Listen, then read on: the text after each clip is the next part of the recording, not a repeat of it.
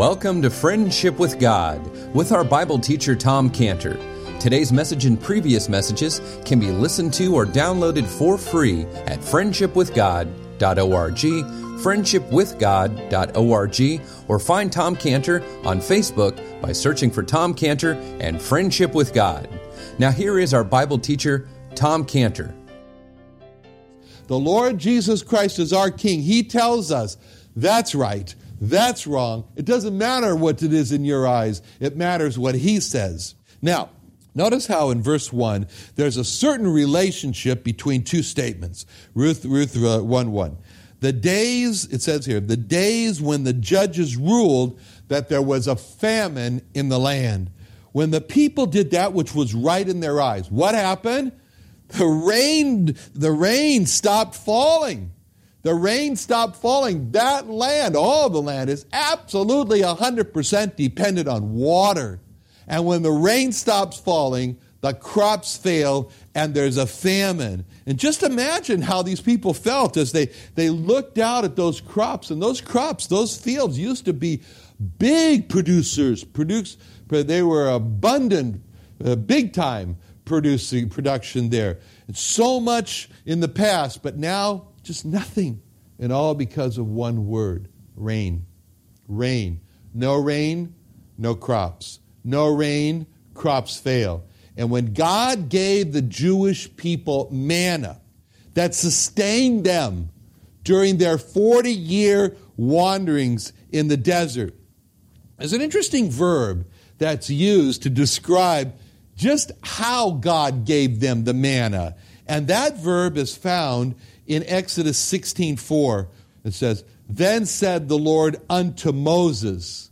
And this was this is God telling him how he's going to give this manna. He says, Then said the Lord unto Moses, Behold, I will rain bread from heaven for you, and the people shall go out and gather a certain rate every day, that I may prove them whether they will walk in my law or not. See, God said, I will rain. He didn't say, I will give. He said, I will rain bread from heaven. God called how he gave bread from heaven to keep the people alive rain rain bread from heaven. And God wants us to see in rain a very important analogy. It comes from above, like from heaven. It brings life. This analogy of rain coming from heaven and giving life to man was the all important analogy that enabled the understanding of one of the great I ams of the Lord Jesus Christ when he said in John 6 31 through 35, Our fathers did eat manna in the wilderness, as it is written, He gave them bread from heaven to eat. Then, this is what they said. Then Jesus said unto them, Verily, verily, I say unto you, Moses gave you not that bread from heaven, but my Father giveth you the true bread from heaven. For the bread of God is He. So you see, he said, the bread of God is He. He didn't say the bread of God is it, but the bread of God is a person. The bread of God is he which cometh down from heaven and giveth life unto the world. Then said they unto him, Lord, evermore give us this bread. And Jesus said unto them, I am the bread of life. He that cometh to me shall never hunger, and he that believeth in me shall never thirst. God describes rain as life sustaining. God describes rain as his gift to man that enables the land to give food to man. Now, continuing here, we read in verse 1 about a certain man of Bethlehem, Judah. That's what it says. This was a man of Bethlehem, Judah. The, the word Bethlehem means the house of bread. There were two Bethlehems in the land of Israel. One was this in the land of Judah, and the other was more, much farther north in the land of Galilee. This is the Bethlehem. What we're talking about is south in the land of Judah. Bethlehem is a town that David came from.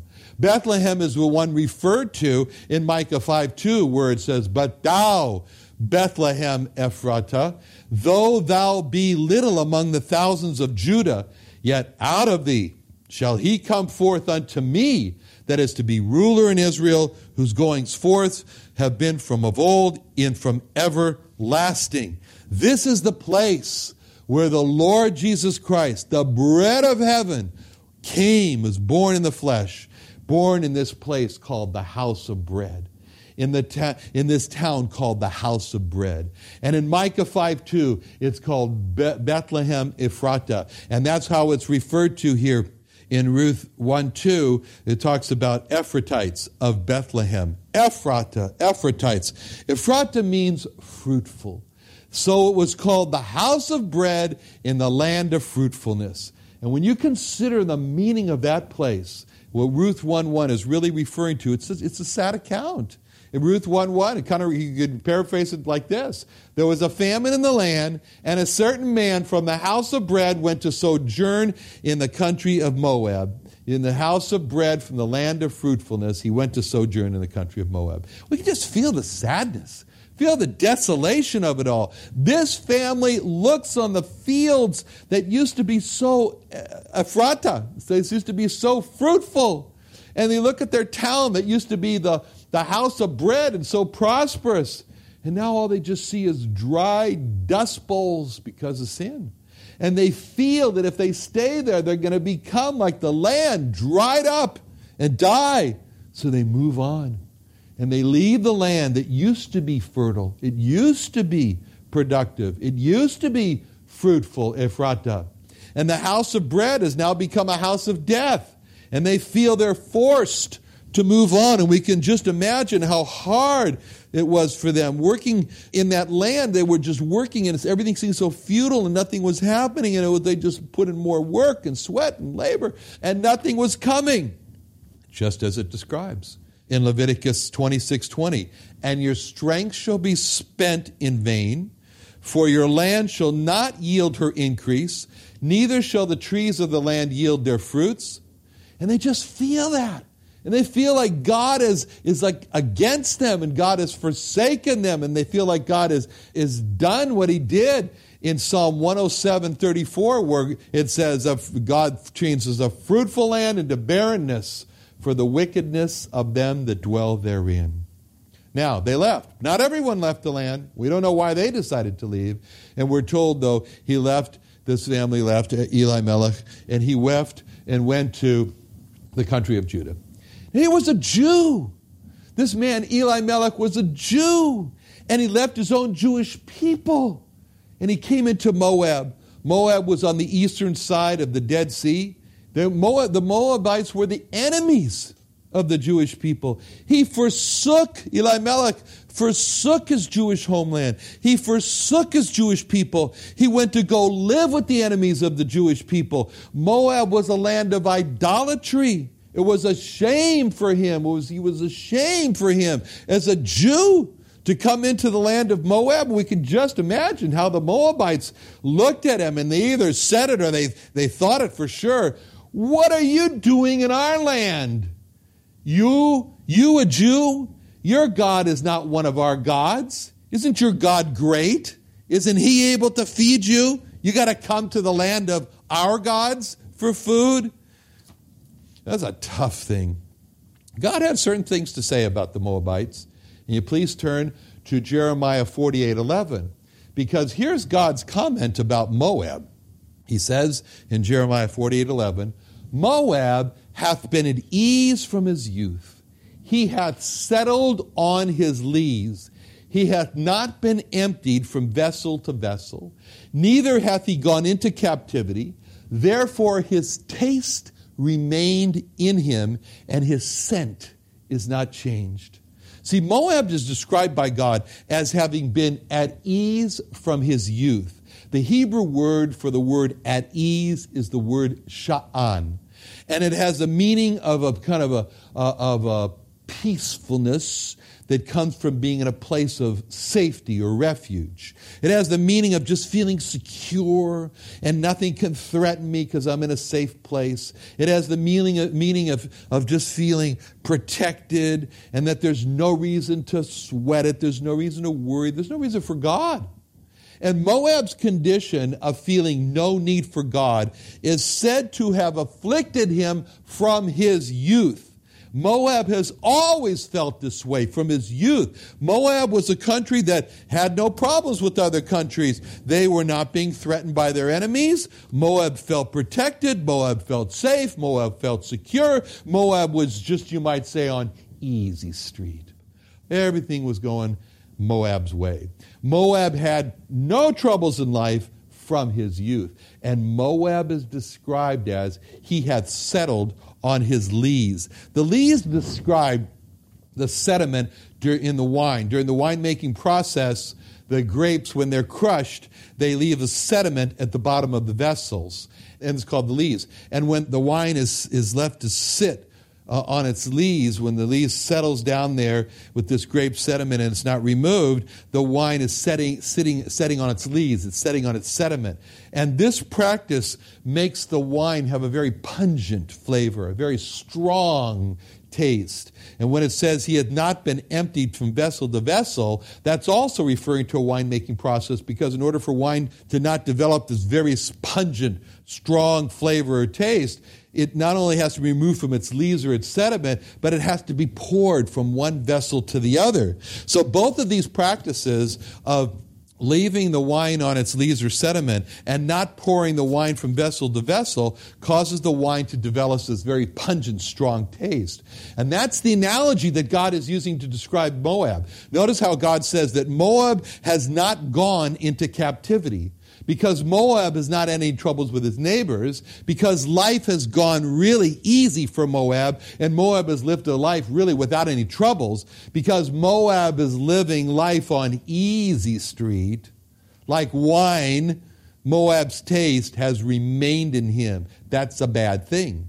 Moab's taste was a bad taste. Like wine, Moab's scent was not changed that's a bad thing. Moab's scent was a bad thing, bad smell.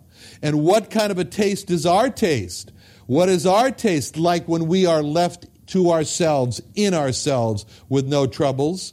What kind of a scent do we give off? What's our scent like? What do we smell like in ourselves?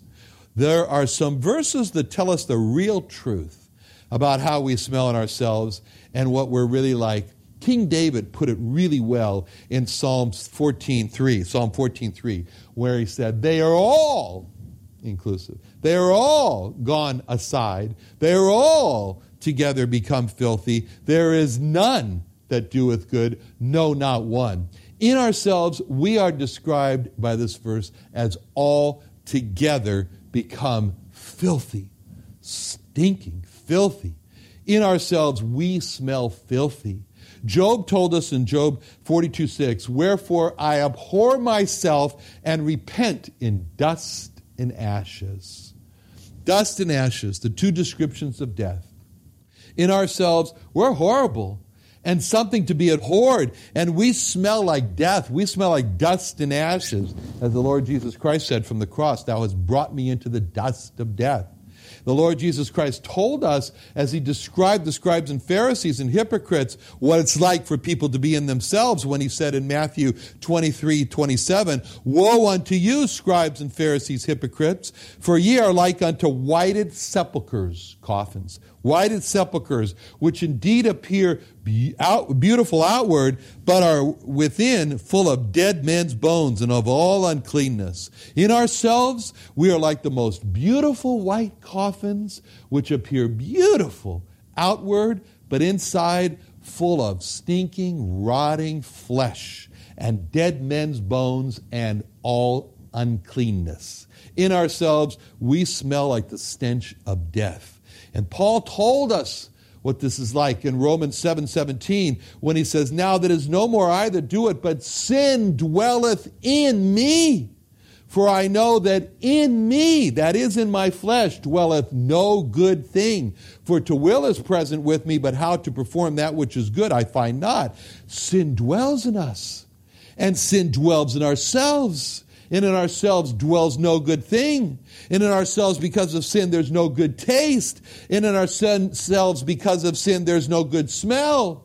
And when the Lord Jesus Christ looked at the cup of all of our sins that he was asked to drink, it, it says, what would happen to him, which he did in 2 Corinthians 5.21, for he hath made him to be sin for us, who knew no sin, that we might be made the righteousness of God in him. That cup of all of our sins smelled so bad and tasted so bad because it was full of all that we are in ourselves. It was full of all of our sins. It smelled so bad. It tasted so bad that the Lord Jesus Christ said when he saw the cup in Matthew 26, 39, he went a little further and fell on his face and prayed, saying, Oh, my Father, if it be possible, let this cup pass from me.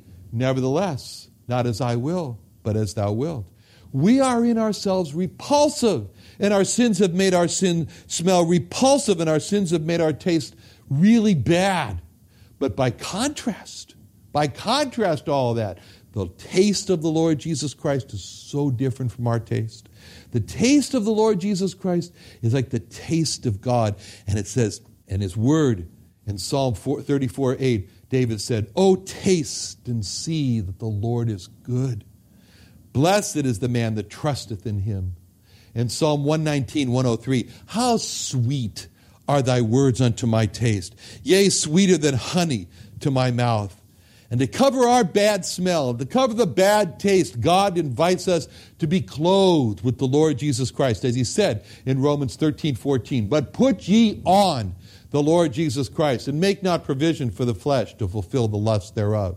In 2 Chronicles 6:41 we read, Now therefore arise, O Lord God, unto thy resting place, thou in the ark of thy strength. Let thy priests, O God, be clothed with salvation. That's the word Yeshua, Jesus. Let thy priests, O Lord God, be clothed with Yeshua, be clothed with salvation, be clothed with Jesus, and let thy saints rejoice in goodness. Because when we're covered with the Lord Jesus Christ, we smell good.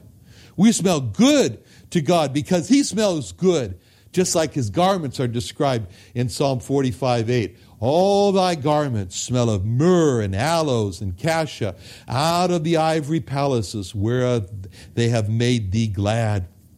And when we're not walking according to our own inclinations, we're not walking according to our own sinful desires, and not looking in ourselves for direction, for guidance, but we're walking in obedience to the Spirit of God, we smell so good to God that we're described in 2 Corinthians 2:15 for we are unto God a sweet savor of Christ in them that are saved and them that perish. And when we are putting down ourselves and denying ourselves and walking in obedience to the God's spirit, God makes others to smell from us the sweet knowledge of God. As it says in 2 Corinthians 2:14, Now thanks be unto God, which always causes us to triumph in Christ, and maketh manifest the savor of his knowledge by us in every place. Then we don't have the Moab condition of having our taste remain in us. And we don't have the Moab condition of having our scent or our smell not change. God forbid that we should be like Moab and have our taste remain in us. God forbid that we should be like Moab and have our scent not changed. And how does God make our taste not to remain in us? How does God make our scent or our smell to change? By not letting us be at ease from our youth by allowing us not to have a peaceful life and no trouble, by not allowing us to settle. That word, by the way, in Jeremiah 48 11, for settling on the leaves, that word for settle is the Hebrew word shachat, and it means quietness or stillness or idleness, doing nothing. And God does not allow us to settle into an idle life with no trouble. All that will live godly in Christ Jesus shall suffer persecution, Paul said. And we don't like that. We say, Lord, could I just have a little settling? I mean, I'm just kind of like, I maybe enjoy just a little quiet, peaceful life. That maybe doesn't sound so bad. And God looks on it and says, Too much settling on your own sediment, too much ease for you too much of your own taste remaining in you. I've smelled too much of that sinful smell. Not enough being emptied from vessel to vessel. And all of a sudden, we feel like we're being poured out of our peaceful life into another container, and our lives are turned upside down. Just when we were settling in for that final stretch we, that we thought was going to be relaxing. The stroke comes, the cancer is diagnosed, the financial disaster happens, we get fired from a job, and we say, God, what are you doing? And God says, I'm emptying you from vessel to vessel. I'm stopping your taste from remaining in you. I'm changing your scent from yourself to the Lord Jesus Christ. We don't like it. For 19 years, Scantibodies Lab has made the first response pregnancy test for another company.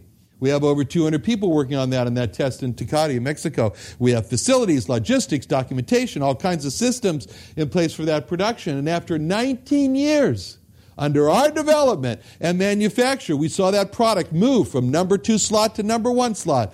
We were given awards for being the number one supplier by the company for making the first response. After 19 years, we were pretty well settled in. And all of a sudden, we were told, You're fired.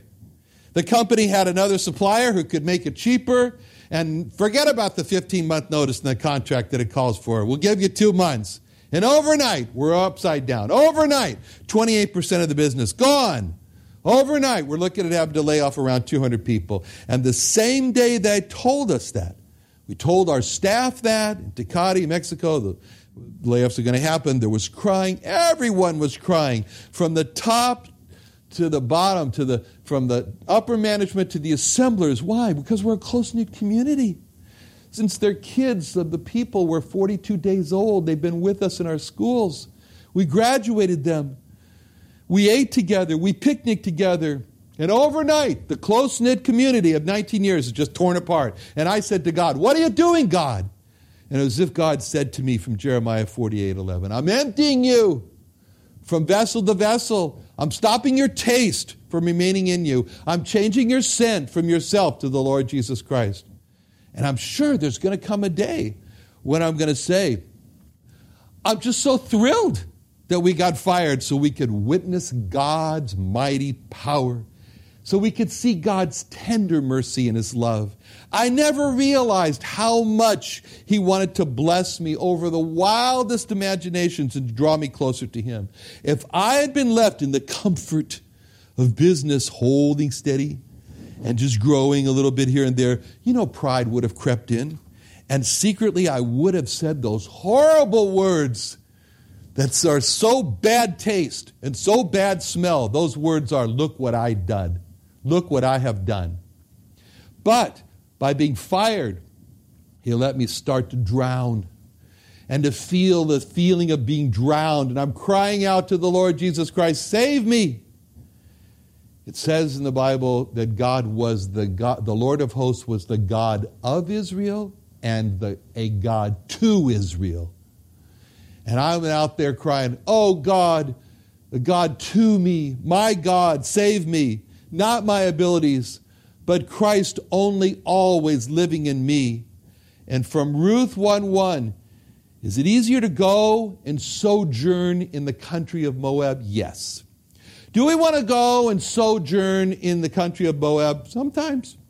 Is it good for us to go and sojourn in the country of Moab? No because God calls Moab something very astounding in Psalm 108 9. He says, Moab is my washpot. God calls Moab a garbage can. And from Ruth 1 1, when we are like the certain man from Bethlehem, Judah, when we are like the certain man from the house of bread, from the land of fruitfulness, and when we go and sojourn in the country of Moab, a certain man of the house of bread from the land of fruitfulness went to go sojourn in the garbage can. Tragedy will meet us like it did for this man. Let's give ourselves to God and say to him the words of the hymn Have thine own way, Lord. Have thine own way. Thou art the potter, I am the clay. Mold me and make me after thy will while I am waiting, yielded and still. Let's pray. Father, thank you so much that you love us too much to leave us alone. Thank you for, Lord, the times when you pour us from vessel to vessel, Lord, so that we can be more like the Lord Jesus Christ. In his name we pray. Amen.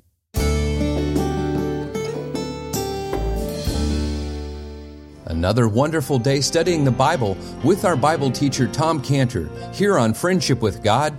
Don't forget that today's message and previous messages can be listened and downloaded for free at friendshipwithgod.org, friendshipwithgod.org, or for more information about Tom Cantor and Friendship with God and Israel Restoration Ministries, call us at 800 247 3051. Sunday Night Church is back.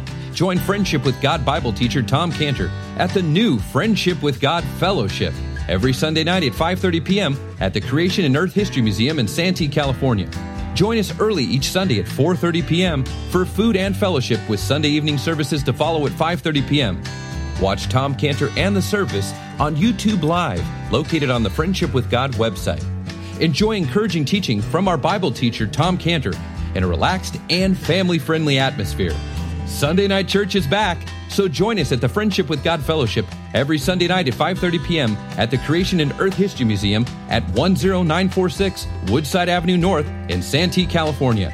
For more information, call us at 800-247-3051, 1-800-247-3051, or visit friendshipwithgod.org. That's friendshipwithgod.org for the Friendship with God Fellowship.